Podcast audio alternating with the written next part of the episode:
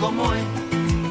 Si yo fuera Maradona, frente a cualquier portería. Είμαι η Αθηναή Νέγκα. Δεν ξέρω πολλά πράγματα για το ποδόσφαιρο. Μάλλον δεν ξέρω τίποτα για το ποδόσφαιρο. Ξέρω ότι εν μέσω κορονοϊού ο Μαραντόνα νίκησε τον κορονοϊό. Και όλα αυτά ενώ έχει φύγει.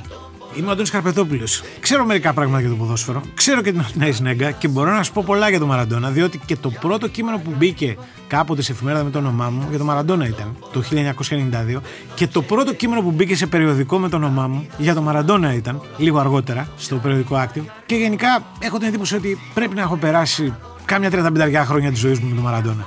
Και καμιά 35 φάσεις. Μπορεί και παραπάνω.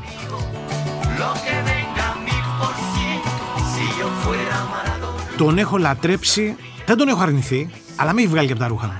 Επίσης πρέπει να πω ότι μου έχει γεμίσει τις μέρες, με έχει κάνει και εξωφρενών. Και θα μπορούσα να μιλάω για αυτόν πάρα πάρα πολύ, τόσο πολύ που μπορεί να χαθούμε. Περίμενε, ένα podcast πρέπει να κάνουμε. Τρία επεισόδια. Ένα για τον άνθρωπο, ένα για τον Θεό ε, και ένα για τον pop star. Ε, επιβάλλεται. Ωραία. Αφού βρήκαμε τη σειρά, μπορούμε να αρχίσουμε. Και ίσως ο καλύτερος τρόπος είναι να ξεκινήσουμε από το πώς ξεκινήσαμε εμείς και ο Μαραντόνα. Πότε άρχισε να... Πότε μας άρχισε απασχολεί. Να μας απασχολεί και να υπάρχει αυτό το φαινόμενο ε, και να συζητιέται και Όχι, ο πες τι Έλληνας... θέλεις να τα πάρουμε με τη σειρά. Σου πω εγώ θα μιλήσουμε για τον ποδοσφαιριστή ή για τον άνθρωπο. Θα μιλήσουμε για τον άνθρωπο. Ωραία. Ο Μαραντόνα γεννήθηκε στην Αργεντινή. Σε, ένα, σε μια φτωχογειτονιά του Buenos Aires. Ίσως το καλύτερο σημείο για να ξεκινήσουμε αυτή τη συζήτηση είναι το σημείο, η στιγμή μάλλον, που ο Μαραντόνα άρχισε να απασχολεί τον Έλληνα. Τον Έλληνα, ειδικά. Τον Έλληνα ειδικά. Ε, Βέβαια, εντάξει, να το- μην μην το κάνουμε το πράγμα έτσι τόσο διεθνές και ανοιχτό. Ναι, αλλά δεν μπορεί να το αποφύγεις αυτό. Γιατί; Θα σου εξηγήσω γιατί. Γιατί πρώτα απ' όλα ο Μαραντόνα έρχεται από μια εποχή που το χωριό μας δεν είναι παγκοσμιοποιημένο.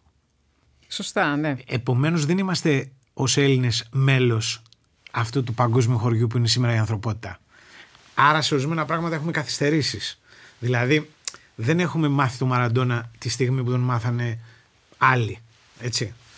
Ε, Είναι ένα θέμα αυτό. Ήταν περιορισμένο το ποδόσφαιρο που έβλεπε ο Έλληνας τότε, οι Πάρα πολύ. μεγάλοι αγώνες. Δηλαδή, Πάρα ο, Έλλη- πολύ. ο Έλληνας το 80. Το 80 Ναι, ο, ο Έλληνας το 80. Ο, ο Μαραντόνα, τώρα πρώτα απ' όλα είπαμε να ξεκινήσουμε καλύτερα να συζητάμε για τον άνθρωπο και να αφήσουμε τα θεϊκά κατορθώματα για το δεύτερο επεισόδιο. περίμενε. Άρα, να βάλουμε ότι θα συζητήσουμε για τον άνθρωπο. Πρώτο επεισόδιο. Μην μου στερήσει όμως το Θεό Μαραντόνα. Με τίποτα. Ωραία. Και το τρίτο κομμάτι ποιο πρέπει να είναι; Ε, το τρίτο κομμάτι θα είναι, νομίζω, δικαίως το κατά πόσο και γιατί υπήρξε pop είδωλο. Κατά πόσο σφράγισε, ας πούμε, αυτή την εποχή ε, πέρα από το, τα, τα, τα ποδοσφαιρικά του κατορθώματα ή ξέρεις ας πούμε τις περιπέτειες της ζωής του κατά πόσο ας πούμε ως έννοια υπήρξε ο Μαραντόνα γιατί υπήρξε και αυτό κακά τα ψέματα έτσι. δηλαδή είναι ένας τύπος που ε, ξεπερνάει ας πούμε το ποδόσφαιρο εν τέλει Ναι. Μιλώντας, αναφέροντας το όνομά του, δεν αναφέρεσαι σε κάποιον ο οποίος έτυχε να παίζει καλή μπάλα, ούτε σε κάποιον ο οποίος ήταν ένας κοκάκιας τρελός, ας πούμε, και για αυτό το λόγο έγινε παγκόσμιο ζήτημα. Ούτε, Είναι όλα. Ούτε σε ένα πελέ. Όχι. Ο Πελέ, ας πούμε, είναι περισσότερο ποδοσφαιριστής. Ναι. Εντελώς ποδοσφαιριστής. Καλύτερος ποιος είναι από τους δύο; Κλασικό ερώτημα. Ο Μαραντόνα είναι καλύτερος. Α σου πω και γιατί. Α, εγώ ήθελα να ξεκινήσουμε λίγο πιο με τα ανθρώπινα, αλλά αφού με βάζεις, θα σου το πω. Εντάξει, πρέπει να Υπάρχουν απαντήσουμε σε αυτό. κάποιοι συγκεκριμένοι λόγοι Ναι. που είναι καλύτερος από τον Πέλε. Οι οποίοι είναι πολύ, πολύ σαφείς. Ο Πελέ έχει υπέρ του ένα πράγμα. Ότι στο παγκοσένικο που ο Μαραντόνα αγαπάει, που είναι το παγκόσμιο κύπελο, Ναι. αυτό είναι μια τεράστια τρέλα του, ξέρεις. Ο Μαραντόνα είναι ο κατεξοχήν ποδοσφαιριστής του παγκοσμίου κυπέλου. Ναι. Δηλαδή η Αργεντινή παίζει κόπα Αμέρικα. Το σνομπάρι. Δεν έχει πάει σε δύο-τρεις διοργανώσεις. Δεν έχει κάνει ποτέ τίποτα. Που είναι σαφώς πιο εύκολο από το παγκόσμιο κύπελο. Ασχολείται με το παγκόσμιο κύπελο. Η τρέλα του είναι το παγκόσμιο κύπελο. Και είναι η τρέλα του το παγκόσμιο κύπελο πιθανότατα, λέω εγώ, Ναι. γιατί το 1978, όταν είναι ήδη γνωστός ως μικρός ταλαντούχος, καταπληκτικός, γιατί έχει κερδίσει το παγκόσμιο νέον η αργεντινη που μου λες Ναι. πότε έγινε γνωστός, τότε γίνεται γνωστός, Ναι. τότε ακούγεται για πρώτη φορά Είδες, λοιπόν, το ότι πάμε όνομά απ' την του. αρχή; Μπράβο. Ναι. Όχι όμως στην Ελλάδα. Τότε ακούγεται το όνομά του γενικά ας Ναι. πούμε. Λοιπόν, εκεί λοιπόν έρχεται η πρώτη του μεγάλη απογοήτευση που είναι ο αποκλεισμός του από την εθνική ομάδα της Αργεντινής το 1978 που η Αργεντινή διοργανώνει το παγκόσμιο κύπελο. Φαίνεται ότι θα κερδίσει το παγκόσμιο κύπελο γιατί η Χούντα του Βιντέλα έχει επενδύσει σε αυτήν την ιστορία πάρα πολύ. Γιατί η ομάδα της είναι πολύ δυνατή και μένει έξω. Και είναι- Αποφασίζει ο Μενότη. Μόλις 18. Είναι 18. Ναι. Ούτε καν συμπληρωμένα. Αποφασίζει να τον αφήσει έξω. Και αυτό προφανώς του δημιουργεί ένα είδος ας πούμε τραύματος το οποίο έκτοτε τον βάζει στη λογική ότι το παγκόσμιο κύπελο Ναι. είναι αυτό για το οποίο ζούμε εμείς οι ποδοσφαιριστές. Δηλαδή, γι' αυτό υπάρχουμε. Για να πηγαίνουμε στο παγκόσμιο κύπελο και να κάνουμε όλη την ανθρωπότητα να μας κοιτάζει. Σε αυτό λοιπόν ο Πέλε είναι καλύτερος.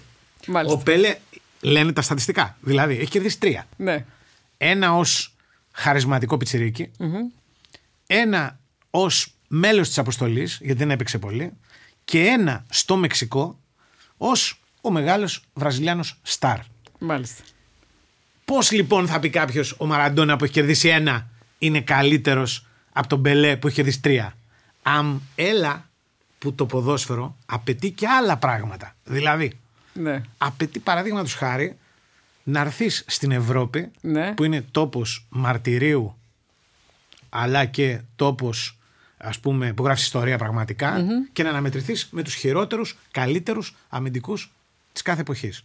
Για να παίξει σε αυτό που λέμε top επίπεδο. Αυτό το top επίπεδο υπάρχει μόνο στην, ε, στην Ευρώπη, δεν υπάρχει στη Λατινική Αμερική. Ναι. Δηλαδή οι Βραζιλιάνοι, όταν ήμουν εγώ το 2014 με τη, στο Μουντιάλ τελευταία φορά εκεί, λέγανε για τους παίκτες ότι Ναι. αυτός παίζει Champions League. Και Ναι. τους τρέχανε τα σάλια. Δηλαδή δεν ήταν. Αυτό που δεν έχεις πάντα το Ακριβώς, ονειρεύεσαι, έτσι ακριβώς. δεν είναι. Αλλά είναι και πραγματικό. Ναι. Δεν συγκρίνεται δηλαδή το ευρωπαϊκό ποδόσφαιρο, τα ευρωπαϊκά πρωταθλήματα με τα πρωταθλήματα της Λατινικής Αμερικής. Απλά γιατί οι καλύτεροι ήταν πάντα εδώ, ερχόντουσαν πάντα εδώ. Λοιπόν, ο Πελέ δεν ήρθε ποτέ. Ναι. Ένας πόντος υπέρ του Μαραντόνα λοιπόν. ναι. Ο δεύτερος πόντος υπέρ του Μαραντόνα είναι ότι οι ίδιοι οι Βραζιλιάνοι δεν θεωρούν τον Πελέ τον καλύτερο. Θεωρούν τον Καρίντσα τον καλύτερο. Μάλιστα. Ο Πελέ έχει τρομερή αμφισβήτηση στη Βραζιλία. Στη Βραζιλία λένε ότι ο, ο καλύτερος που είδαμε ποτέ ήταν ο Κουτσός. Ήταν ο Γκαρίντσα που έπαιζε με ένα πόδι, τρύπανε τους πάντες, πέθανε αλκοολικός γιατί και αυτός είχε Ναι. βίτσια τρομερά. Ναι. Λοιπόν, αυτός είναι ο καλύτερος. Δεν είναι ο Πελέ. Λοιπόν, εκεί καταλαβαίνεις ότι ανεβαίνει πολύ ο Μαραντόνα. Διότι ο Μαραντόνα απολαμβάνει, ας πούμε, μιας παγκόσμιας αναγνώρισης. Η οποία δεν είναι σχετική. Δεν είναι ότι τον δέχονται Έτσι. εκεί, αλλά δεν τον παραδέχονται κάπου αλλού. Έτσι, μπράβο. Ε, Είναι ναι. γενική. Ναι. Και α- ακόμα και αυτοί οι οποίοι μιλάνε για την αλητεία του, π.χ. οι Άγγλοι, ας πούμε, Ναι. ε, δεν λέει κανένας ότι δεν ήταν σπουδαίος ποδοσφαιριστής. Λέει, μας έβαλε ένα γκολ με το χέρι το οποίο δεν έπρεπε να μετρήσει. Ναι. Και πανηγύριζε κιόλας. Λοιπόν, δηλαδή δεν αμφισβητούν την, την ποδοσφαιρική του αξία. Κάτσε να σε συγκρατήσω. Ναι.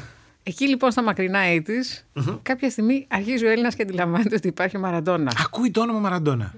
Έχω την εντύπωση ότι το ακούει πριν από το Παγκόσμιο Κύπελο του 1982. Το Παγκόσμιο Κύπελο της Ισπανίας. Kempes que no la ve. Maradona. Ahí está Diego. Tras el Gentile. Ramón Díaz. En el camino Cabrini. Atención. Sirea. Maradona. Ramón Díaz. Le pegó. Díaz. ¡Oh! Κατά τη γνώμη μου, το καλύτερο παγκόσμιο κύπελο που έχει γίνει ποτέ. Γιατί; Γιατί είναι. εμφανίζονται κάποιες ομάδες πάρα πολύ δυνατές, Μία εκ των οποίων είναι η Αργεντινή. Είναι πανίσχυρη η Αργεντινή το 1982. Έχει δηλαδή τους παίκτες οι οποίοι βγήκαν παγκόσμιοι πρωταθλητές το 1978. Ναι. Κάποιοι έχουν έρθει στην Ευρώπη, έχουν γίνει ακόμα καλύτεροι. Ο Αρντίλες, ο Πασαρέλα, ο Βίγια, ο Μπερτόνι. Είναι δηλαδή ακόμα πιο καλή από ό,τι ήταν το 1978 και έχει και το Μαραντόνα, βέβαια, τον οποίο τον περιμένει όλη η γη. Έτσι. Πρώτα απ' όλα η Μπαρσελόνα, η οποία έχει ξοδέψει του κόσμου τα λεφτά, ας πούμε, για να τον αποκτήσει και να τον φέρει στην Ευρώπη. Ρεκόρ. Τότε ναι. Τότε ναι. Αν θυμάμαι καλά, Ναι. πρέπει να είναι ένα ποσό γύρω στα 400 εκατομμύρια δραχμές. Τότε. 400 εκατομμύρια δραχμές. Εγώ διαβάζω εδώ για 2 εκατομμύρια λίρες. Ε, θα χαθούμε με τις Θα ισοτιμίες. χαθούμε με τις ισοτιμίες, Ναι. αλλά κα- εντάξει, καμία σχέση με τα ποσά που ακούγονται τό- Τίποτα. τώρα. Αλλά Τίποτα. τότε υπήρχε το γύρω-γύρω. Δηλαδή υπήρχε το εμπόρευμα, οι μεγάλες αθλητικές εταιρείες αθλητικών. ε, Ναι. Οι μεγάλες εταιρείες αθλητικών προφανώς υπήρχαν. Αλλά Υπήρχαν. πρόσεξε, δεν υπήρχε καθόλου τίποτα, μηδέν, τα περίφημα δικαιώματα τα οποία είχαν να κάνουν με τα images, δηλαδή με το, την παρουσία σου, ας πούμε. Δηλαδή τότε ο, ο Ρονάλντο, ας πούμε, θα ήταν ένας ποδοσφαιριστής ο οποίος παίζει σε μια ομάδα και πήρε ένα συμβόλαιο. Δεν θα είχε τα ρούχα CR7, τη, την διαφημιστική CR7, τη, τη, το holding CR7, δεν θα είχε τίποτα από αυτά. Δεν υπήρχε Έτσι. και Instagram. Δεν υπήρχε ούτε Instagram, δεν υπήρχαν, δεν υπήρχαν εκατομμύρια followers, δεν υπήρχε τίποτα. Λοιπόν, ε, πάνω σε αυτό πρέπει να σου πω, επειδή θα μιλήσουμε για τον άνθρωπο υποχρεωτικά, Ναι. Ότι όταν Μέχρι τότε είναι άνθρωπος. είναι, είναι άνθρωπος. Είναι Ναι, άνθρωπος. οκ. Ε, μέχρι το- Έχει βέβαια έχει κάποια πραγματάκια τα οποία σε προβληματίζουν ας πούμε. Υπάρχουν ας πούμε προμηνύματα θεϊκών πραγμάτων που θα δούμε προσεχώς εκ των οποίων το σημαντικότερο είναι η κατάκτηση του παγκοσμίου κυπέλου νέων που το παίρνει κάνοντας παπάδες δηλαδή αν δεις φιλμάκια της εποχής Ναι. φαίνεται, ξεχωρίζει. Παρεμπιπτόντως πρέπει να σου πω ότι ο, η φήμη του Μαραντόνα στον Buenos Aires έχει αρχίσει να μεγαλώνει από τότε που είναι 12-13 χρονών και παίζει σε μια ομάδα, ξέρεις, της πλάκας, δηλαδή μια ομάδα κατηχητικού ας πούμε. Γιατί ήταν γνωστή τότε που μπορούσες να γίνεις γνωστός ως πιτσυρικά καλός ποδοσφαιριστής. Προφανώς εκεί μπορούσες Ναι. να γίνεις. Και τι συμβαίνει; Ε, Τους ενδιέφερε ίσως και σε τέτοιο βαθμό το ποδόσφαιρο. Ναι. άλλωστε υπάρχει μια ιστορία η οποία έχει να κάνει με τη γέννησή του. Και ξέρεις, όλα αυτά έχουν βέβαια προσθεθεί μετά από χρόνια. δεν ξέρεις τίποτα τι είναι αλήθεια, τι Μα δεν αυτό είναι, είναι το αλήθεια. καλύτερο. Αυτό είναι το ωραίο. Ο Μαραντόνα έχει μια τρομερή σχέση με τη μάνα του. Φοβερή σχέση με τη μάνα του. Είναι η γυναίκα της ζωής του είναι η μάνα του. Λοιπόν, η Τάτα.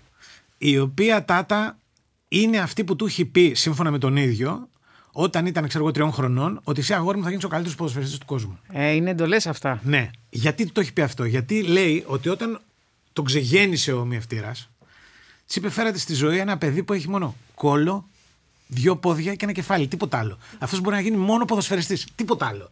Κάτσε, Όλο το υπόλοιπο το, το κορμί του πρέπει να το βρούμε. Μα δεν φα- έχει ούτε χέρια, δεν φαίνεται τίποτα. Ένα μωρό με πόδια. Έτσι. Φα, φαντάζομαι ότι στην αρχή της καριέρας του, τότε που δεν ήταν τίποτα άλλο γνωστό για τον ε, Μαραντόνα. Βέβαια δεν ξέρω πώς ήταν οι ποδοσφαιριστές τότε. Ναι. Ένας ποδοσφαιριστής, ένα 65. Ναι. Ο οποίος δεν έδινε και πολύ αθλητική εντύπωση. Μηδέν αθλητική Έτσι. εντύπωση. Ναι. Πρέπει και αυτό να ήταν λίγο αξιοπερίεργο. Μα αυτό ήθελα να σου πω. Ότι ξεκινάει η- η φήμη της ύπαρξης, ας πούμε, ενός ταλαντούχου φοβερού μικρού στο Buenos Aires. Αυτά έχει πει ο ίδιος σε ένα ντοκιμαντέρ στο, που έχει κάνει με τον Γιάννη Μινά, που ήταν ο, ο καλύτερος του φίλος στην Ιταλία. Λοιπόν, και λένε όλοι να πάμε να δούμε αυτό το παιδί που κάνει κόλπα με την μπάλα, με την υποψία ότι πρέπει να είναι νάνος. Ότι δεν είναι 14 χρονών, αλλά ότι είναι ένας νάνος 30 χρονών. Ο οποίος είναι μεγάλος στην πραγματικότητα. Μεγάλος παίκτης, δηλαδή ξέρει, κάνει φοβερά κόλπα και πουλάει τη, την παρουσία του, ας πούμε, ως πιτσερικά. Ω δηλαδή ταλαντούχος πιτσερικά. Ενώ αποκλείεται δηλαδή λέει, να κάνει αυτά τα πράγματα. Τον Μινά, εσύ τον ξέρεις; Το ξέρω, ναι, το ξέρω πολύ καλά. Και σου Γιάννη έχει Μινά. πει έτσι ιστορίες backstage Πολλά. ε, Πολλά. για τον Μαραντόνα; Πολλά. Ε, και ξέρω εκτός από το Μινά, είχα γνωρίσει και τον άνθρωπο τον οποίο έγραψε το πρώτο βιβλίο για τον Μαραντόνα. Και το- για μένα το καλύτερο. Ναι. Τον Πάολο Παολέτη, ε, δημοσιογράφο της Ρεπούμπλικα και για χρόνια υπεύθυνο τύπου, γραφείο τύπου της Νάπολη. Ο οποίος τον έζησε πάρα πολύ στην ακμή του. Θα κλήθηκε να τον καλύψει και πολλές φορές, Τον φαντάζομαι. κλείθηκε να τον καλύψει πάρα πολλές φορές και τον έδωσε στεγνά όταν έφυγε γράφοντας αυτό το βιβλίο το οποίο λεγόταν Ο δικός μου Βασιλιάς. Και το οποίο επειδή ο Παολέτη ε, ένιωθε ενοχές να πει αυτά, αυτές τις σκούρες ιστορίες, το ότι δεν ήταν καθόλου γνωστά αυτά. Ήταν, υπήρχαν πράγματα που, που πλανόνταν, δεν, δεν, δεν ήξερε κανένας τι ακριβώς ας πούμε συνέβαινε. Α, δεν, ε, δεν ήταν παράλληλο όλο αυτό το. Όχι, όχι ακριβώς. Αυτά βγήκανε, βγήκανε πολύ πιο μετά. Το σύμπαν των καταχρήσεων. Θα σου το πω αυτό πιο μετά. Ναι. Ε, ο Παολίτη γράφει ένα βιβλίο το οποίο φτιάχνει μια μυθιστορηματική ιστορία όπου αυτός είναι ερωτευμένος με κάποια και χωρίζει πάνω στη στιγμή που ο Μαραντόνα φεύγει από την Νάπολη. Και είναι ο χωρισμός του με, το, με τη γυναίκα του, ας πούμε, και παράλληλα ο χωρισμός του με τον μεγάλο ποδοσφαιριστή. Και μέσα σε αυτό το εντός εισαγωγικών μυθιστόρημα βάζει πάρα πολλές ιστορίες οι οποίες είναι πραγματικές και έχουν γίνει το, το, στο διάστημα ας πούμε, της παραμονής του εκεί. Ε, και είναι ένα φοβερό βιβλίο πραγματικά, δεν έχει βγεις στα ελληνικά. Στην αρχή λοιπόν της καριέρας Λοιπόν, του. στην αρχή της καριέρας του, για να Ένα μην κοντό χαθούμε, παιδί. Ένα κοντό παιδί πάει στην Αρζεντίνο Juniors. Ναι. Παίρνει το παγκόσμιο νέον, θέλει να παίξει στην Εθνική Αργεντινής. Ξεκινάει αμέσως η ιστορία μήπως αυτός είναι κάτι φοβερό, διότι είναι πραγματικά φοβερός στο παγκόσμιο νέον. Είναι, φρα- είναι, α- δεν, δεν μπορώ να σου το περιγράψω. Δηλαδή, λένε όλοι ας πούμε, για το φοβερό αυτό γκολ που έχει βάλει στην ε, Αγγλία, που είναι το, το γκολ του αιώνα, ας πούμε, που έχει ψηφιστεί. Λοιπόν, ε- εκεί στο παγκόσμιο κύπελο των νέων έχει βάλει ένα πιο, πιο ωραίο. Δεν είναι της ίδιας δυσκολίας. Προφανώς δεν έχει απέναντί του τη, την αγγλική άμυνα. Ας πούμε, δεν παίζει στο παγκόσμιο κύπελο το κανονικό. Παίζει για τους πιτσυρικάδε, αλλά έχει βάλει ένα γκολ ανάλογο. Απίθανο γκολ. Λοιπόν, και εκεί κάπου εμφανίζεται και ο Πελέ στη ζωή του.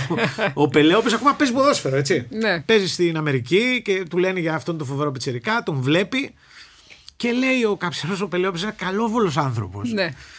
Λέει: Θέλω να του δώσω μια συμβουλή να μην νιώθει ότι είναι ο καλύτερος. Γιατί αν φτάσει να το πιστεύει, δεν θα έχει καμία όρεξη να πάει παραπάνω. Σοφά λόγια. Σοφά λόγια. Για ένα παιδί 17 χρονών, 18. Και απαντάει ο Μαραντόνα. Τι λέει αυτός; Εγώ θέλω να νιώθω καλύτερος κάθε μέρα. Οπότε. Πιο σοφά λόγια; Το υγείωσε. εκεί, δηλαδή υπάρχει μια αντιπαλότητα, ας πούμε, που γεννιέται με το, με το καλημέρα. Δεν έχετε ούτε συμβουλές ούτε τίποτα. Το Μουντιάλ του 82 είναι η επαφή του Έλληνα με τον Μαραντόνα του Έλληνα πια, γιατί με ρώτησε για τον Έλληνα. Και είναι μια πλήρης απογοήτευση. Σοβαρά. Μια πλήρης απογοήτευση.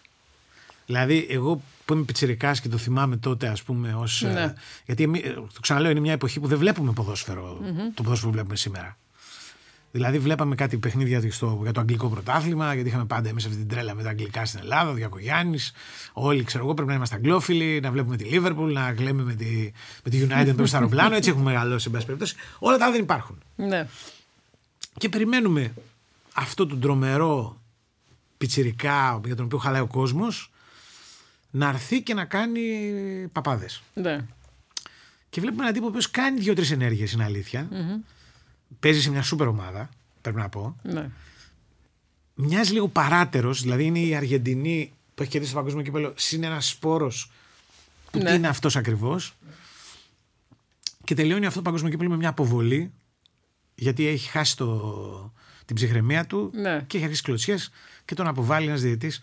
Αν θυμάμαι σε ένα παιχνίδι με τη Βραζιλία. Εκεί γεννιέται και η, η πρώτη του μεγάλη κόντρα με τους Βραζιλιάνους. ναι. Ο Μαραντόνα ζει με εχθρούς. Αυτό ήθελα να σου πω. Θέλει πάντα εχθρούς. Αυτό είναι το, το, το, το, το χαρακτηριστικό του και το βασικό του. Συγκρουσιακός ή θεατρικός; Συγκρουσιακός και θεατρικός όποτε χρειάζεται. Αλλά συγκρουσιακός. Εκεί λοιπόν οι Βραζιλιάνοι είναι αυτοί οι οποίοι έχουν φροντίσει ας πούμε να τον οδηγήσουν στον αποκλεισμό. Οι Βραζιλιάνοι φταίνουν για όλα. Η FIFA, η οποία διοικείται από ένα Βραζιλιάνο, από το Χαβελάνζ, εκεί κάπου ξεκινάει αυτό το πράγμα ας πούμε, το οποίο επανέρχεται μετά διαρκώς. Πρόσεξε τώρα. Είναι ένα ποδόσφαιρο Ναι. το οποίο αν το συγκρίνεις με το σημερινό ποδόσφαιρο είναι άλλο σπορ. Γιατί, επειδή οι- είναι άλλοι αθλητές ε, πια ε, με άλλες αντοχές, με κορμιά φτιαγμένα, με ειδικές ιατρικές ομάδες. Τι; Γιατί είναι ένα ποδόσφαιρο πρώτα απ' όλα με άλλους κανονισμούς. Α, Δηλαδή επιτρέπει πράγματα τα οποία σήμερα δεν μπορούσες ούτε να τα σκεφτείς. όπως; Ε, δηλαδή στο παιχνίδι των Ιταλών με την ε, αργεντινη που κερδίσαν οι Ιταλοί με 2-1 πρέπει να έχουν γίνει γύρω στα 80 φάουλ. Ναι. Αυτό πες ότι είναι σκληρό το παιχνίδι και συμβαίνει. ναι. το είδος των μαρκαρισμάτων που δεν σφυρίζονται φάουλ είναι απερίγραπτο. Δηλαδή υπάρχει ένα, παιχνι- ένα- μια στιγμή που ο Τζεντήλε έχει πάρει το Μαραντόνα στην πλάτη πραγματικά, τον κρατάει από τους, ε, πώς το λένε, τον κρατάει από τους αγκώνες και τον σέρνει στο γήπεδο. Τον σέρνει όμως, δηλαδή τον, ε, ε, τον, τον ποδοπατάει, δεν υπάρχει δηλαδή, όχι, και μπορεί να το κάνει. Ναι. Δηλαδή αν το δει κάποιος σήμερα θα πει ότι αυτό το πράγμα είναι απίθανα στημένο, όχι, όλοι παίζαν έτσι. Δηλαδή επιτρέπεται ένα ξύλο το οποίο είναι πέρα από τα συνηθισμένα. Άρα θεαματικό παιχνίδι. Ε, εξαρτάται. Ναι, ίσως. Εγώ που έχω ξαναδεί αυτά τα παιχνίδια χρόνια αργότερα και με τα τωρινά, ε, πώς το λένε, δεδομένα, ε, είναι άλλο ποδόσφαιρο. Σίγουρα είναι πιο αργό. Πάρα πολύ πιο αργό. Ναι. Εκεί η, ο υπερτεχνίτης δεν είναι καθόλου προστατευμένος. Είναι το αντίθετο από το σημερινό. Δηλαδή, αυτός που ξέρει περισσότερη μπάλα πρέπει να τρώει το περισσότερο ξύλο. Δηλαδή, μπαίνει μέσα ξέροντας ότι θα τον τσακίσουν. Δεν υπάρχει. Ναι. Και ο, ο Μαραντόνα παθαίνει αυτό το πράγμα. Δηλαδή, τον τσακίζουν. Τον τσακίζουν όμως, όχι Άρα περίμενε. χωρί Θα, σε- έλεος. θα σε ρωτήσω τώρα εδώ. Ναι. Ήξερε μπάλα. Ναι. Ήξερε μπάλα. Ήξερε μπάλα. Ήξερε μπάλα, ήταν διάνοια, είχε μια περίεργη έβδομη αίσθηση για το τι Εί- συμβαίνει εί- είχε γύρω. τα πάντα. Είχε τα πάντα. Η, η σχέση του με την μπάλα είναι, είναι, δεν είναι μοναδικό πράγμα. Δηλαδή, όλοι αυτοί βέβαια ξέρουν φοβερή μπάλα. Δεν το συζητάμε. Δηλαδή, όλοι αυτοί οι παίχτες για τους οποίους κατά καιρούς έχουμε αισθανθεί ένα δέος, Είναι μπαλαδόροι φοβεροί. Αλλά υπάρχει ένα βίντεο στο οποίο κάνει ζέσταμα στο Ολυμπιακό Στάδιο του Μονάχου με την Νάπολη με υπό τους ήχους του ε, Is My Life το, με το οποίο συνήθως έκανε ζέσταμα δεν ξέρω ποιος το έχει τραβήξει το βίντεο αυτό. Πιθανότατα η, η μόνιμη κάμεραμάν. Διότι ανάμεσα στα άλλα, ο Μαραντόνα, ο άνθρωπος, γιατί ο άνθρωπος μιλάμε, έχει δύο κάμεραμαν, τους οποίους τον καιρό που είναι στην Νάπολη, τους έχει όλη μέρα μαζί του και τον τραβάνε παντού. Τον τραβάνε στις προπονήσεις, τον τραβάνε στα, στο σπίτι του. Τον τραβάνε ώρες. Γυρίζουνε. Επίγνωση δείχνει αυτό το πράγμα πάντως. Ναι. Ε, ότι πρόκειται να, να μπει στο, στο Star System και να υπάρχει ένα τέτοιο ενδιαφέρον γύρω από, το, από την περίπτωσή του. Ακόμα. Δηλαδή η Μαντόνα το έκανε μετά το Μαραντόνα αυτό. είναι ακόμα πιο τρομερό. Αυτό είναι ένα σχέδιο που το έχει βάλει μπροστά το 1981. Όταν παίζει στην Μπόκα. Δεν είναι, δεν είναι, εντάξει, είναι, είναι σπουδαίος παίκτης, λένε. Ναι. Όσοι τον έχουν δει, γιατί τον βλέπαμε λίγο, όπως σου είπε. Λοιπόν, αλλά είναι δυνατόν το 1981 ένα τύπος που δεν έχει καν στην Ευρώπη να σκέφτεται να κάνει τη ζωή του reality και να γράφουν τι, τι κάνει και τι αυτό. Βαριές κάμερες και τεχνικά ναι, ναι, ναι, ναι και, και, όχι οι καμερούλες που έχουμε τώρα. Λοιπόν, εκεί λοιπόν υπάρχει ευτυχώς από αυτούς τους ανθρώπους η μαγνητοσκόπηση αυτής της σκηνής, όπου όποιος δεν το έχει δει, ευτυχώς το έχουν δει εκατομμύρια δηλαδή στο YouTube, πρέπει να το δει. Είναι ο Μαραντών και μπάλα, χορεύει, πραγματικά όμως. Ήταν χορευταράς, πρέπει να σου πω. Χορευταράς, ναι, ναι, ναι φοβερός.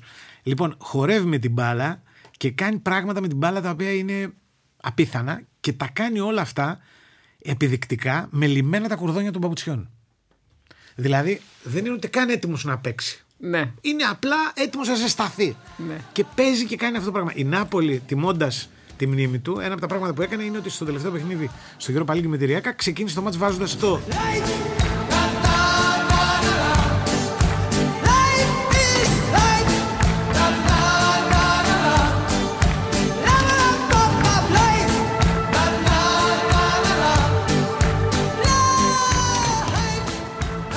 Έχει ένα σταριλίκι αυτός. Mm-hmm. Έχει ένα τρομερό σταριλίκι. Το οποίο το καταλαβαίνεις στο θεατρινισμό του, στα κλάματά του. Φεύγει από το παγκόσμιο του 82 κλαμμένος. Ε, σου δίνει όμως την εντύπωση ότι ξέρεις αυτό θα επιστρέψει, ας πούμε. Ναι. Εκεί κάπου πρέπει να πω ότι τότε ο Έλληνας θρυνεί τον αποκλεισμό των Βραζιλιάνων. Δεν ασχολείται με τον Μαραντόνα. Ο Μαραντόνα είναι μια απογοήτευση. Ναι. Ο μεγάλος νταλκάς του Έλληνα είναι ο αποκλεισμός των Βραζιλιάνων, του Ζήκο, του. Όχι, Ζήκο δεν υπάρχει το 82, ήταν mm-hmm. τραυματίας. Του Φαλκάου, του, πώς το λένε, του Σόκρατες, του Σερζίνιο, yeah. του όλων αυτών. Είναι φοβερή Βραζιλία η οποία χάνει από τους Ιταλούς από το Ρώση 3-2 και την κλαίνε στη Βραζιλία και ακόμα περισσότερο στην Ελλάδα για μήνες. Άρα αυτή ήταν η ήρωες των Ελλήνων τότε. Αυτή ήταν η ήρωες των Ελλήνων. Η φοβερή Βραζιλιάνη είναι η ήρωες των Ελλήνων. Λοιπόν, ε, τέσσερα χρόνια αργότερα, όταν αυτή η ιστορία πάει στο Μεξικό, βλέπουμε ποιος είναι ο Μαραντόνα, αλλά αυτό θα το πω στο δεύτερο επεισόδιο. Γιατί είπαμε σήμερα ότι θα μιλήσουμε για τον άνθρωπο. Ο άνθρωπος, ναι. ο ποδοσφαιριστής, εκείνη τη στιγμή μπαίνει στο πρώτο σκοτεινό τούνελ της ζωής του. Εγώ τον Μαραντόνα τον φανταζόμαι πάντα σαν ένα τρένο ναι. που τρέχει, ας πούμε, σε αυτόν τον ωκεανό της ευτυχίας, ας πούμε, που ζει, γιατί ζεις φοβερά πράγματα. Το συζητάμε. Έχει ζήσει ευτυχισμένα όμως. Πιστεύω έχεις ζήσει και ναι. ευτυχισμένα, και ευτυχισμένα.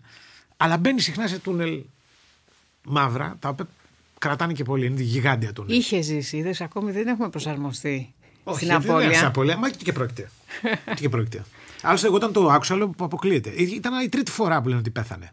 Είχαν, τον είχαν πεθάνει άλλες δύο φορές. Ναι, έχει ξαναγίνει. Και μάλιστα μια φορά έχει βγει και ο ίδιος και έκανε πλάκα στο, ναι, στην είδηση, λέγοντας τι θέλει να γίνει, με, τι θέλει να πει στον επικίδιό του και τέτοια. Γιατί λες όμως για τούνελ, ότι είχε και φωτεινές περιόδους; Βεβαίως. Είχε, ναι. είχε πολλές φωτεινές Είχε φωτεινές περιόδους χωρίς καταχρήσεις, χωρίς προβλήματα. Όχι, είχε φωτεινές περιόδους με καταχρήσεις. Με πολύ ωραίες καταχρήσεις.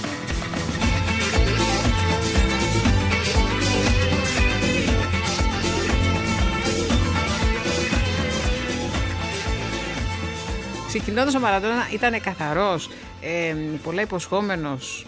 Νέος. Και λες τώρα αρχίζει το πρώτο τούνελ. Εκεί το πρώτο τούνελ είναι στη Βαρκελόνη και εκεί έρχεται και η επαφή με την κοκαίνη που είναι το πρώτο και το σημαντικότερο βίτσιο του. Ναι. Τι συμβαίνει; Ο Μαραντόνα πάει στην ε, είναι η ακριβότερη μεταγραφή του κόσμου. Ε, κουβαλάει την αποτυχία στο Παγκόσμιο Κύπελο του 82. Μια πρώτη αμφισβήτηση πρώτα απ' όλα από τον ίδιο έτσι. Δηλαδή και ο ίδιος θέλει να δείξει, ας πούμε, θέλει να κάνει πράγματα. Ε, ανακαλύπτει ένα ποδόσφαιρο το οποίο είναι πολύ πιο σκληρό. Όσο και αν νομίζουμε εμείς ότι στη Λατινική Αμερική πέφτει περισσότερο ξύλο, δεν είναι έτσι. Η Ευρώπη είναι πάντα, πάντα πιο σκληρη Λοιπόν, δεν μπορεί να κάνει τη διαφορά και έχει δύο μεγάλες περιπέτειες. Πρώτον, αρρωσταίνει Ναι. Και δεύτερον, βρίσκεται ένας Βάσκος ονόματι Γκοϊκοϊτσέα, παίζει στην Ατλέτικο Μπιλμπάο και τους πάει το πόδι. Antoni Goicoechea, el mateix jugador basc que havia lesionat Schuster, va envestir Maradona a Barcelona a la quarta jornada i l'argentí va patir una lesió tan forta Η αρρώστια του η οποία είναι, είναι κάτι περίεργο, Μυστηριώδες. μυστηριώδες, τον κρατάει για μήνες έξω. Είναι μια περίεργη περίπτωση, ξέρω εγώ, πνευμονίας, δεν θυμάμαι τώρα κάτι ακριβώς ας πούμε.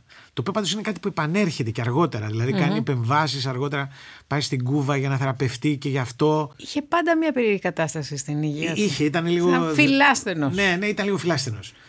Παρότι Ταύρο, είχε κάποια προ- προβληματάκια. Ναι. Εν πάση περιπτώσει, εκεί χάνει ένα διάστημα εξαιτίας αυτού του, του κακού που τον βρήκε και βέβαια εξαιτίας του τραυματισμού από τον Άντωνη Γκοϊκοϊτσέα, ο οποίος περνάει στην ιστορία μόνο και μόνο γιατί του σπάσει το πόδι. Εκεί στη Βαρκελόνη έχει πάρει μαζί του τον αδερφό του, τον Ούγκο, ο οποίος είναι μια κλειδί, άνθρωπος κλειδί. Δεν λείπει σχεδόν πο- ποτέ από δίπλα του. Και μια παρέα από φίλους του, με τους οποίους πρέπει να συνεπάρξει ως ξέρω εγώ, να έχει τον κόσμο του, ας πούμε, και αυτό στη- το εντουράζ του, ας πούμε, για να περνάει καλά. Και εκεί μέσα, ανάμεσα σε. Νομίζω παθαίνει υπατήτηδα, αν θυμάμαι καλά. Σε, πώς το λένε, προβλήματα με την υπατήτηδα και σπασμένα πόδια, έρχεται η σκόνη η οποία ο ίδιος λέει ότι χ- ήταν καταπραγητικό. Δεν ήταν, ας πούμε, κάτι το οποίο του, Ναι. τον σήκωνε για να παίξει, ας πούμε, αλλά τον βόηθαγε για να περάσει όλα αυτά τα πράγματα. Εκεί η Μπαρσελόνα είναι αλήθεια ότι ακριβώς επειδή έχει επενδύσει πολύ σε αυτό το παιδί το Ναι. περίεργο, κάνει διάφορα πράγματα. Παραδείγματος χάρη, προσλαμβάνει ως προπονητή τον Λουίς Σέζαρ Μενότη, που είναι ο προπονητής τη Εθνικής Αργεντινής.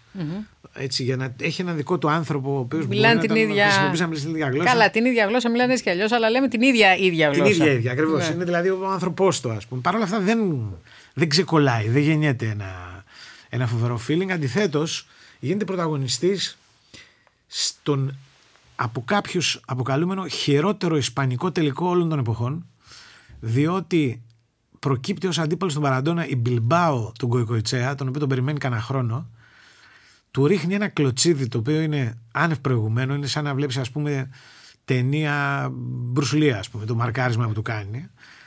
Ε, Το μαρκάρισμα προκαλεί ένα απίθανο ξύλο εντός αγωνιστικού χώρου και στις εξέδρες. Ε, και Βάσκι. Βάσκει, γίνονται τα, τα μεγαλύτερα Έχει και αυτή επεισόδια. τη διάσταση το πράγμα. Φεύγει ο Χουάν Κάρλος από το γήπεδο, εν πάση περιπτώσει, γιατί γίνονται αυτά τα πράγματα τα οποία δεν μπορεί να τα αντέχει. Και ο Μαραντόνα είναι ο Αλταράς, ο οποίος όχι μόνο δεν έχει κάνει τη διαφορά εδώ πέρα, αλλά προκαλεί ας πούμε και το, το χαμό αυτό τον οποίο είδαμε. Είναι σοκαριστικό. Αν δεις, ακόμα και σήμερα που έχουμε δει τα πάντα, Ναι. ως γεγονός είναι σίγουρα σοκαριστικό. Και πρέπει να φύγει από την Παρσελώνα. Είναι, κα- πρέπει να φύγει από την Παρσελώνα, ε, στην οποία δεν έχει ας πούμε, δεν έχει στεριώσει. Είμαστε Ναι. περίπου στο 84. Εκεί υπάρχουν διάφορα πράγματα. Να σε ρωτήσω, γιατί ακόμη και εγώ είμαι άσχετη τελείως με το ποδόσφαιρο. Ξέρω το θρύλο, σύμφωνα με το θρύλο, ο Μαραντόνα έκανε μία επιλογή, πολιτική μάλλον, να πάει στην Νάπολη την ομάδα την πιο φτωχή ε, και να σνομπάρει τις άλλες ομάδες, Juventus, ξέρω Ναι, εγώ. ωραίες ιστορίες, αλλά δεν είναι αληθινές. Δηλαδή, το, το καλοκαίρι του 1984 ο Μαραντόνα είναι στα κάτω του. Ναι. Είναι ο τύπος που δεν τα έχει καταφέρει στην Παρσελώνα, είναι ο τύπος που δεν τα έχει καταφέρει στο Παγκόσμιο Κύπελο το 82, είναι ο τύπος που όλοι αποκαλούν Πίπε Ντόρο, δηλαδή χρυσό παιδί, αλλά κανένας δεν καταλαβαίνει για ποιο λόγο. Είναι κάποιος για τον οποίο πολλοί μιλάνε, αλλά λίγοι έχουν δει να κάνει πράγματα. Τα καλύτερα του πράγματα τα έχει κάνει στην Αργεντινή. Δεν είναι ότι πεθαίνουν όλοι να τον αποκτήσουν τον Μαραντόνα τότε. ναι. Τότε υπάρχει. Σημαίνει το εξής: έχει, Ο Μαραντόνα έχει κάποιους ανθρώπους γύρω του σε όλο αυτό το διάστημα που είναι πιστοί του, ρε παιδί μου. Είναι δηλαδή είναι οι άνθρωποι του. Αυλή. Αυλή κανονική. Υπάρχει ένας γιατρός, αν θυμάμαι καλά, λέγεται Ντάριο Ολίβα. Αυτός είναι ο γιατρός του. Και είναι Ναπολιτάνος. Είναι Αργεντίνος Ναπολιτάνος. Δηλαδή η καταγωγή του είναι από την Νάπολη. Πώς μπορεί να συνδυάζονται αυτά τώρα, Κι όμως. ξέρει, ναι. Και ο Μαραντόνα έχει ιταλική καταγωγή. Έχει λίγο. ναι. Και από το όνομα το καταλαβαίνει κανείς. Λοιπόν, ε, α, ο Λίβα του λέει ότι πρέπει να αλλάξει περιβάλλον. Δηλαδή και για την, ζω- και για την υγεία σου και για, το, για όλα. Πρέπει να πας κάπου αλλού. Και πρέπει να πας κάπου που δεν υπάρχει αυτό το στρες της Μπαρσελόνα, το στρες του πρωταθλητισμού του να, και να ξεκινήσεις ξανά. Και αυτή είναι, ε, την, ε, τη συμβουλή την παίρνει πολύ στα σοβαρά. Εκεί εμφανίζεται ένας άλλος άνθρωπος κλειδί της ιστορίας. Ένας Ιταλός μάνατζερ, ο οποίος λέγεται Ιταλό Αλόντι. Και το οποίο η, η ικανότητα ήταν να φτιάχνει ομάδες. Ε, να ανεβάζει επίπεδο σε ομάδες. Δηλαδή ήταν άνθρωπος που έφτιαξε τη Βερόνα και την έκανε πρωταθλήτρια Ιταλίας που και η Βερόνα ήταν μια μικρή ομάδα, Ναι. ας πούμε. Ε, έχει κάνει διάφορα τέτοια ψηλοθαυματάκια και πείθει τον Φερλαίνο, δηλαδή τον πρόεδρο της Νάπολης, να επενδύσουν πολλά λεφτά Ναι. σε αυτό το παιδί το οποίο έχει αποτύχει στην ε, ε, Ισπανία, αλλά λέγονται τρομερά πράγματα. Ναι. Και εκεί εμφανίζεται η πρόταση αυτή της Νάπολης που δίνει τότε 13 δισεκατομμύρια λιρέτες. Ναι. Μην μπερδεύει τώρα με την ισοτιμία. Λιρέτες τώρα. Λιρέτες πρέπει να είναι γύρω στα 200 εκατομμύρια δραχμές. Δεν είναι ένα συγκλονιστικό ποσό. Και τον φέρνει στην Νάπολη όπου τον υποδέχονται οι περίφημοι 80.000 στο γήπεδο στο Σάο Πάολο που βγαίνει και κάνει τα κόλπα κτλ. κτλ.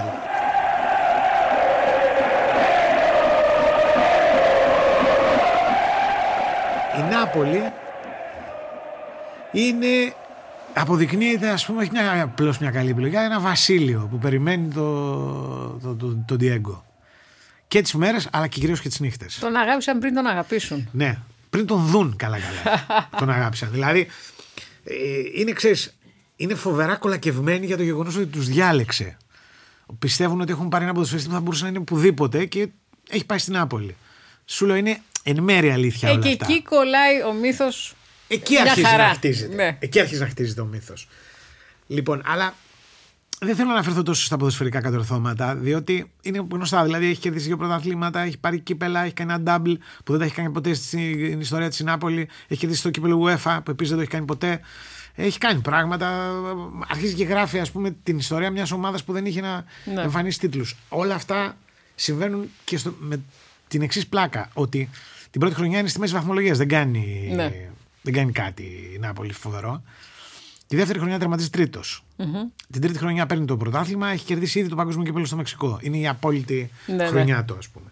Λοιπόν, δηλαδή θέλω να πω ότι ανεβαίνει σιγά σιγά. Έχει πλάκα τι, ότι αυτή την ομάδα τη μεταμορφώνει. Δηλαδή, για να καταλάβεις, η Νάπολη είχε έναν τερματοφύλακα τον οποίο τον λέγανε Γκαρέλα. Ναι. Οι Ιταλοί, όταν θέλουν να πούνε ότι ένας τερματοφύλακα κάνει λάθη, χρησιμοποιούσαν τον όρο γκαρελάτα. δηλαδή, ξέρεις, ήταν- Γκαφατζής. Γκαφατζής, ας πούμε. αλλά σκέψτε τώρα, σαν ας πούμε, τον καφατζή στην Ελλάδα να τον λένε ας πούμε καρπετοπουλάκι. Ξέρω, εγώ, να- δηλαδή, ένα τέτοιο πράγμα. λοιπόν, θέλω να σου πω, ήταν μια ομάδα πολύ χαμηλή για τα μέτρα του, ας πούμε. Ε, αλλά ήταν και μια πόλη τσακολασίας, πραγματικά.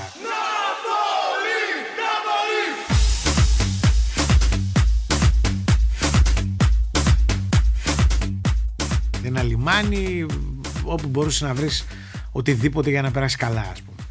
Και ο- εκεί ο Μαραντόνα αντιλαμβάνεται ίσως για πρώτη φορά ότι το τριγύρο, η εικόνα ας πούμε που βγάζει και δημιουργεί μπορεί να είναι εξίσου σημαντικό με το ποδόσφαιρο που παίζει. ναι. Και αρχίζει και να κολακεύει τους ε, Ναπολιτάνους αλλά και να δημιουργεί ιστορίες οι οποίες ε, ιντριγκάρουν, ας πούμε, δημιουργούν ξέρεις, αυτό, το, αυτό, το, αυτό το πιπεράτο του μύθου. Έλα, πες. Ιστορίες πρώτα απ' όλα ποδοσφαιρικές. Ναι. Δηλαδή, εμένα, εγώ αγαπάω μια ιστορία που μου έχει πει ένας φίλος μου, ένας τερματοφυλάκας Λάτσιο, Νάντο Όρση. Ο Όρσης ήταν ένας καλός τερματοφυλάκας, ήταν κοντός. Ναι. Είχε, αλλά ήταν καλός τερματοφυλάκας. Είχε μάλιστα και το, το ρεκόρ των λιγότερων γκολ σε ένα πρωτάθλημα Β' Εθνικής. Είχε δεχτεί ελάχιστα γκολ στη Β' Εθνική. Ε, όμως. επιτυχημένος. Ε, ναι. Δεν ήταν όμως καμιά φίρμα. Δηλαδή δεν ήταν κάποιος που τον έβλεπες και έλεγες, ας πούμε, ο Ντίνο Τζοφ και έλεγες πω, πω, θα του κάνω κάτι. Ναι. Και μου λέει ότι έχουν πάει να παίξουν με τη Νάπολη και τον βλέπει ο Μαραντόνα στην έξοδο εκεί που βγαίνουν οι παίχτε και παρατάσσονται και του λέει «Ε, Φίλε, είσαι ωραίος τύπος. τον κοιτάει ο άλλος, ξέρεις, τα, τα έχει χαμένα, ας πούμε. Και του λέει: Θα σου κάνω κάτι σήμερα που θα το θυμάσαι. Ναι. Του βάζει τρία γκολ. το ένα από απευθείας χτυπήμα κόρνερ.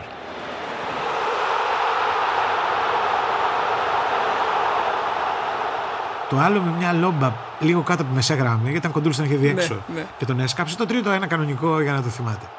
Για ποιο λόγο έτσι. Έτσι. Δηλαδή δεν ήταν ότι ξέρεις, κρινόταν κάτι, ας πούμε. Ναι. Αυτά τα πράγματα μετά οι ποδοσφαιριστές τα κυκλοφορούσαν. Δηλαδή μιλάγαν για αυτόν τον τύπο, ο οποίος είναι έξω από τα συνηθισμένα. Ναι.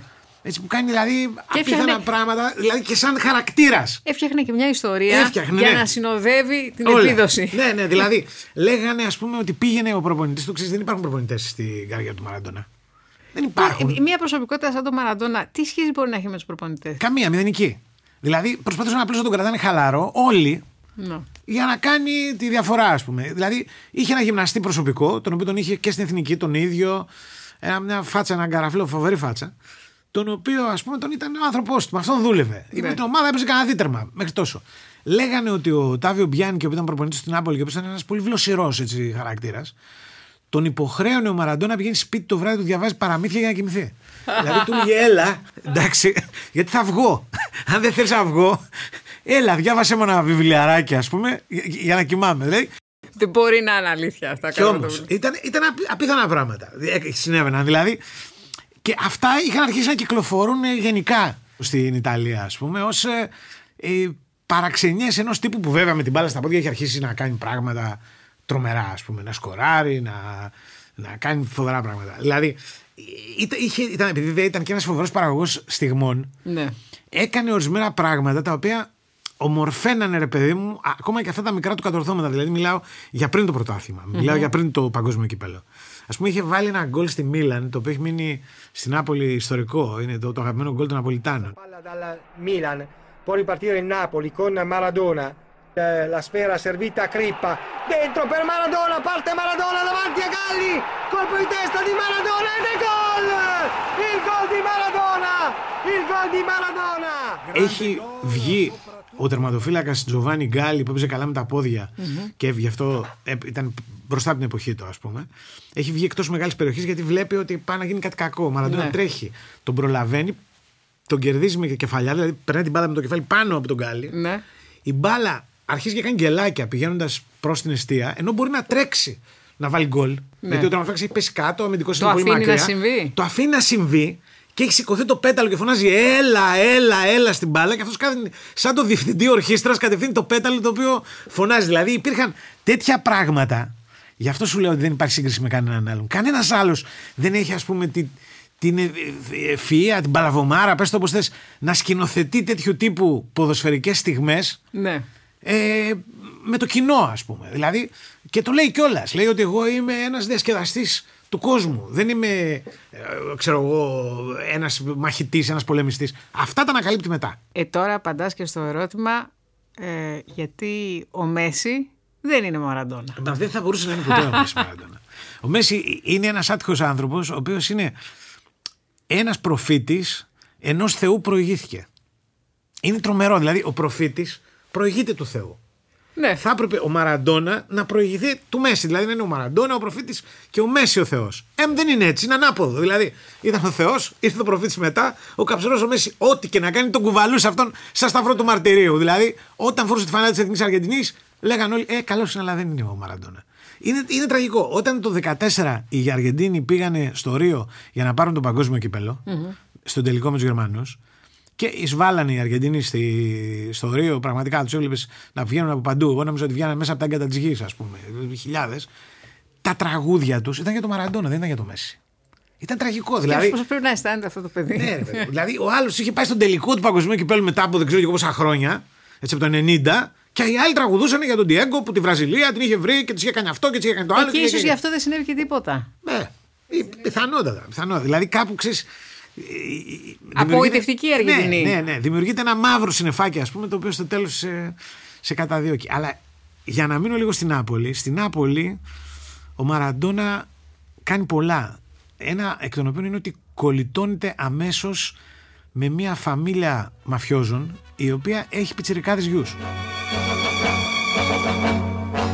leva da giacca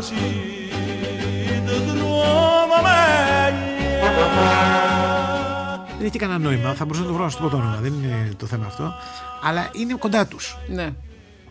Μάλιστα, ε, πλανάται και μια τρομερή ιστορία. Η Νάπολη κερδίζει το πρώτο πρωτάθλημα και χάνει ε, το επόμενο, αν θυμάμαι καλά, με μια τρομερή κατάρρευση στο τέλος. Είναι πρώτη στη βαθμολογία. Παίζει τα πέντε τελευταία παιχνίδια, πρέπει να κερδίσει δύο για να βγει πρωταθλήτρια και χάνει τα τέσσερα. ναι. και χάνει το πρωτάθλημα από τη Μίλαν, χάνοντας μάλιστα τη Μίλαν μέσα στην Νάπολη με 3-2. Αλλά η Μίλαν είναι ομαδάρα. Παίζουν οι Ολλανδοί, είναι τρομερή ομάδα πραγματικά.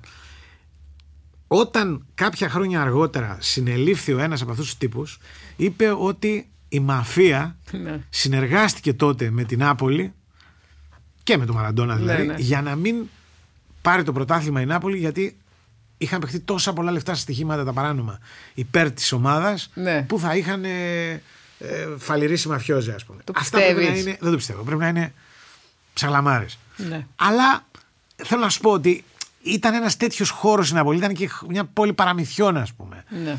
Και ήταν μια πόλη η οποία έψαχνε μια ηγετική παρουσία. Ούτε δήμαρχο δεν είχε η Νάπολη, για να καταλάβεις.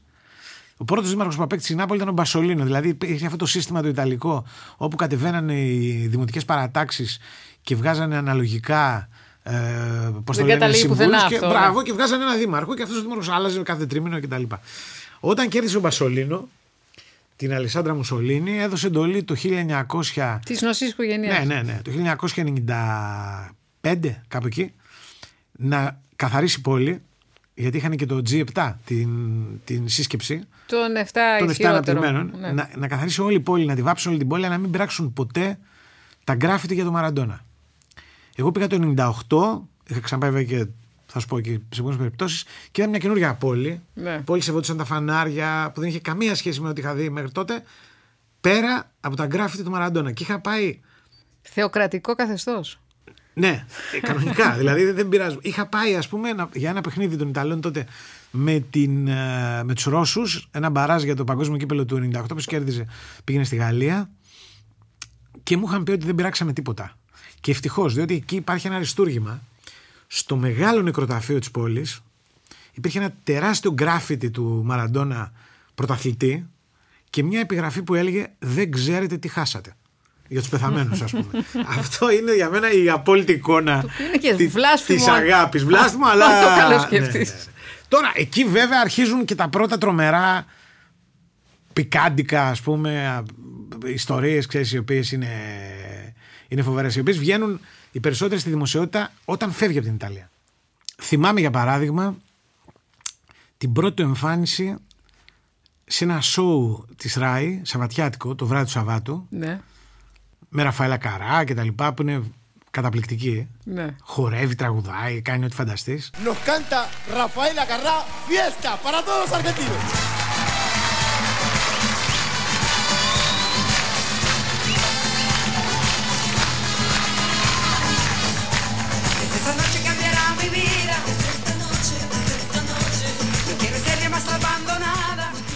Πολύ αργότερα μαθαίνουμε ότι για να πάει σε αυτό το show της Ραφαέλας έχει απαιτήσει η συμπαρουσιάστρια, η οποία ήταν και πιο νέα και όμορφη, η Έδρε Πάρεση, να περάσει ένα Σαββατοκύριακο μαζί του, πράγμα το οποίο έγινε κανονικότατα. Υπάρχει η περίφημη ιστορία με το στήσιμο στον Πάπα. Να περάσει ένα Σαββατοκύριακο μαζί του. Πέρασε ένα Σαββατοκύριακο, δεν ξέρουμε τι κάνει. Σαββατοκύριακο, εντάξει. Πέρασε ένα Σαββατοκύριακο. Ναι. Υπάρχει η περίφημη ιστορία με το στήσιμο στον Πάπα που πηγαίνουν στο Βατικανό η Νάπολη, η ομάδα για να την ευλογήσει. Ο Μαραντόνα πηγαίνει μια ώρα καθυστερημένος. Έχει ξενυχτήσει την προηγούμενη βραδιά. Του λέει ότι έχω δει πάρα πολύ χρυσάφι εδώ πέρα και δεν είναι δυνατόν εσείς με όλο αυτό το χρυσάφι να προσεύχεστε για το καλό των ανθρώπων. Δώστε τα για τα παιδιά. Α, είχαν αρχίσει τα κομμουνιστικά. Ναι, έχουν αρχίσει αυτά σιγά σιγά. Και εκεί βέβαια ε, λέει και το φοβερό ότι δεν ξέρω αν ο Πάπας είναι ο εκπρόσωπος του Θεού επί της γης. Κάτι έχω ακούσει για μένα. Yo no puedo tener mi opinión, lo que yo vi, porque a mí me criticó el Papa. ¿Y por qué no critica a la mafia que ahora se, ahora se, se acuerda? Ότι δηλαδή ο Θεός είμαι εγώ δεν είναι ο Πάπας. Υπάρχουν θε- διάφορα τέτοια φοβερά. Παραδείγματο χάρη υπάρχει ένα- ένας άλλος θελώδης δεσμός με την τραγουδίστρια Λορεντάνα Μπερτέ. Τότε ε, παντρεμένη ακόμα, δεν θυμάμαι καλά, με τον Μπιόν Μπόργκ. Σίγουρα ήταν παντρεμένη με τον Μπιόν Μπόργκ, δεν θυμάμαι αν είχαν χωρίσει. Καμία σχέση επίσης Μαραντόνα Μπιόρ. Ναι, τίποτα, τίποτα. και η ίδια, αν τη δεις, ήταν δηλαδή. Το τελευταίο που θα μπορούσε να φανταστείς ήταν τη γυναίκα του Μπόργκ. Λοιπόν, ε, εκεί θρυλείται ότι επειδή οι παίχτες της Νάπολης δεν το πίστευαν, ο Μαραντόνα τους μάζευε στο ξενοδοχείο με το οποίο πήγαινε με την κυρία, τους έβαζε στο διπλανό δωμάτιο, έκανε ό,τι έκανε, σήκωνε το ακουστικό τηλεφώνου για να ακούν οι άλλοι δίπλα τα κατορθώματά τους. Μάλιστα. Αρχίζουν και γίνονται δηλαδή πράγματα τα οποία δείχνουν ότι ο τύπος έχει ας πούμε και μια δεύτερη ας πούμε ζωή η οποία είναι, είναι τρελή. Δηλαδή ζει παρτάρει, ε, κάνει το γαμπρό το βράδυ και μέσα σε όλα αυτά αποκτά και το πρώτο του εξόγαμο. Ναι. Εύλογο ερώτημα τώρα φαντάζομαι. Ότι καλά, οι καταχρήσεις, τα ξενύχτια, όλα αυτά, πώς μπορεί να συνεπάρχουν με την ακμή την ποδοσφαιρική του Μαραντόνα που όπως και να το κάνεις ήταν απαιτητικό Ναι, να έλα ντε. παίζεις Έλα ντε. ποδόσφαιρο. Έλα ντε. Αυτό είναι, ένα, είναι το τρομερό μυστήριο, ας πούμε. Δηλαδή ότι πως είχε σαφώς μια ενέργεια η οποία ήταν εξωπραγματική. Δηλαδή στην Νάπολη έχει αυτό το ασκέρι μαζί του με 15 άτομα τουλάχιστον. Έχει τον αδερφό του, τον οποίο προσπαθεί να τον κάνει και ποδοσφαιριστή. Τον στέλνει σε μια ομάδα τρίτης εθνικής. Ο Ούγκο δεν, δεν υπάρχει, δεν βλέπει την μπάλα, ας πούμε. Αλλά προσπαθούν, ξέρεις, να του βρουν ας πούμε, κάτι να ασχολείται. Και τότε προκύπτει το πρώτο ας πούμε, πολύ μεγάλο σκάνδαλο είναι η σχέση του με την περίφημη Κριστίνα Σινάγκρα, η οποία είναι, αν θυμάμαι καλά, η κοπέλα της υπηρεσίας του σπιτιού των Μαραντόνα. Μαραντόνα είναι ήδη παντρεμένος με την Κλάουντια, η οποία είναι μια τραγική περίπτωση. Η οποία είναι η σταθερή σύζυγος που θυμόμαστε όλοι. Όλοι, ναι. Ενώ έχει Δίπλα. παντρευτεί κι άλλες. Ναι. Αλλά η, η σύζυγός του είναι η Κλάουντια. Α, αυτή είναι που ήταν η πιο υπομονητική της υπόθεσης, Ναι. που έμεινε μέχρι το τέλος εκεί. Μα χειρότερο θα έλεγα. Την Κλάουντια την έχει παντρευτεί γιατί, όπως έχει πει ο ίδιος, έχει δώσει μια συνέντευξη στο Playboy τότε και έχει πει ότι η μάνα του τον υποχρέωσε να την παντρευτεί γιατί πήγανε μία μέρα να ψωνίσουν στο σούπερ μάρκετ. Ήταν από πολύ μικρά παιδιά μαζί. Από 19-20 χρόνων. Λοιπόν, και δεν είχε λεφτά η κυρία Μαραντόνα, είχε ξεχάσει το πορτοφόλι. Η Κλάουντια την διευκόλυνε και του είπε: Μια τέτοια κοπέλα πρέπει να πάρεις, αυτή θα πάρεις και τέλος. Ναι. Τα έχει πει ο ίδιος στο Playboy, προσθέτοντας ότι σε όλα αυτά πρέπει να πω ότι μου είχε αρέσει και ο πισινός της. λοιπόν, ε, η Κλάουντια είναι. Υπάρχει και δεν υπάρχει. Δηλαδή, είναι μια ε, μια μεσορωματική μορφή, ας πούμε. Όλοι ξέρουν ότι είναι παντρεμένος, τη βλέπουν, πηγαίνει στο γήπεδο, χαμογελάει, αλλά το τι της κάνει δεν περιγράφεται γενικά. Ναι. Η Κλάουντια, η εμένα η αγαπημένη μου ιστορία είναι η ιστορία της μέρας της σύλληψής του. 31 Μαρτίου του 91 συλλαμβάνεται για χρήση και κατοχή ναρκωτικών στη βίλα τους και η Κλάουντια έχει βγει σαν να μην τρέχει τίποτα να ψωνίσει. Ενώ ήδη χαλάει ο κόσμος, επίκειται, δηλαδή αυτή η ιστορία το ότι θα τον συλλάβουν σέρνεται. Ναι. Λοιπόν, ε, και γυρίζει σπίτι και βρίσκει από κάτω τα περιπολικά, βγαίνει έξω και λέει τι έγινε; Και λένε ε, πιάσαμε τον Διέγκο με ε, χρήση ναρκωτικών. Και λέει η- η Κλάδια μπροστά στις κάμερες, τώρα. δηλαδή, ξέρεις, δηλαδή, το κάνει καιρό. Αυτό είναι η έννοια. Δεν είναι, δηλαδή, τι- τι σας έπιασε, ας πούμε. Λοιπόν, ε, και η άλλη αγαπημένη μου ιστορία με, πάλι με ναρκωτικά στην Ιταλία είναι η ιστορία της Ferrari. Ο, ο Μαραντόνα έχει μια τρέλα, θέλει να πάρει μια Ferrari. Ναι. Αλλά επειδή είναι ο Μαραντόνα και δεν είναι ο οποιοδήποτε, ένας άλλος θα έλεγε θέλω μια Ferrari δική μου, μόνο για μένα. Ένα μοντέλο ειδικά για μένα. Θα το, το έκανε ο Μοντεζέμολο, ήταν και φίλοι. Λοιπόν, ο Μαραντόνα διαβάζει ότι ο Σταλόνε, ο Σιλβέστερ Σταλόνε, Ναι. έχει μια Ferrari την οποία τη φτιάξανε για αυτόν. Και σου λέει θέλω μια ίδια. Θέλω εγώ και ο Σταλόνε να έχουμε την ίδια Ferrari. Αυτή τη Ferrari την παίρνει, την κυκλοφορεί, κάνει διάφορα φοβερά. Και το 90 όταν γυρίζει, ενώ αρνείται, δεν θέλει να γυρίσει πια στην Ιταλία μετά το Μουντιάλ, έχει ζητήσει από ένα δικό του άνθρωπο να πάει να τον πάρει με τη Ferrari από το αεροδρόμιο του Μιλάνου για να τον πάει στο, σ- εκεί που γίνεται η η προετοιμασία της ομάδας, στο Τέρνη. Ο Μαραντόνα ισχυρίζεται ότι κινδυνεύει η ζωή του. Θα Ναι. τον δίνουν, ας πούμε, μετά το Μουντιάλ Ιταλή και αυτά. Και ζητάει την προστασία της αστυνομίας.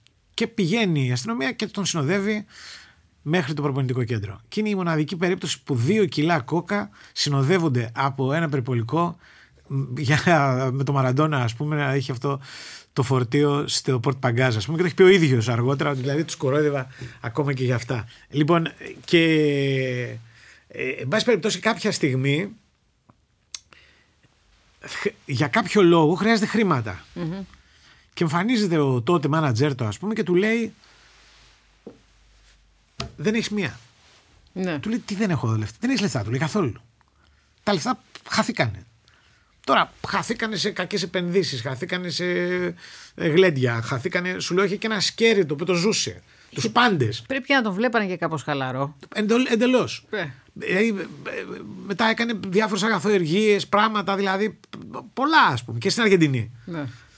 Αλλά το πιο φοβερό είναι ότι δεν μπορεί να εισπράξει τίποτα ο Μαραντόνα πέραν των χρημάτων που παίρνει από την ομάδα. Τίποτα άλλο. Δηλαδή Φαντάζομαι ότι είναι- υπάρχει μια πόλη στην οποία οτιδήποτε μπορεί να φανταστείς έχει τη, το όνομά του, Ναι. τη μούρη του, το 10, εντάξει. Από κούπες μέχρι σοβρακάκια και από παντελόνια μέχρι ε, ξέρω εγώ, αυτοκίνητα. Παντού υπάρχει μόνο μαρατόνα, δεν βλέπει τίποτα άλλο. Και δεν παίρνει τίποτα. Γιατί δεν υπάρχει τότε η, η δυνατότητα της εμπορικής εκμετάλλευσης και γιατί βέβαια η Νάπολη είναι και η πατρίδα της μαϊμουδιάς. Δηλαδή, οτιδήποτε υπάρχει και, Και να κυκλοφορεί. υπήρχε, θα- ναι, δεν πληρώνει κανένας. Έτσι. Λοιπόν, εκεί πραγματικά λένε δεν έχει, έχει, δεν έχει καθόλου λεφτά. Απαιτεί να φύγει να πάει στην Ολιμπίκ Μαρσέιγ που είναι η πλούσια ομάδα της εποχής το 1989 δεν τον δίνουν και κάνει και διάφορα τα πρώτα του ας πούμε τρελά τα τρελίκια Ναι.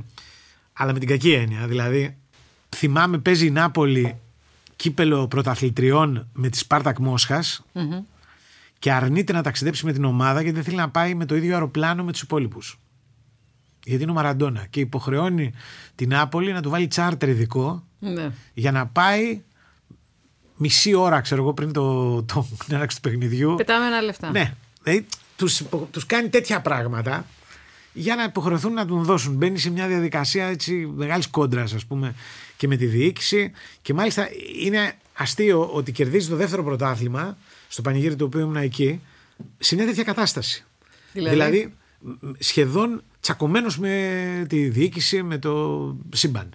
Δηλαδή, πώς να το πω. Είναι κόντρες θέλησή του Ναι. ε, καταπληκτικός ας πούμε. και αυτό βέβαια βγάζει, καταλήγει με την απίθανη συμπεριφορά του στο παγκόσμιο κύπελο του 90 Ναι. αλλά γι' αυτό θα μιλήσουμε στο επόμενο επεισόδιο όταν θα πούμε για τα ποδοσφαιρικά του.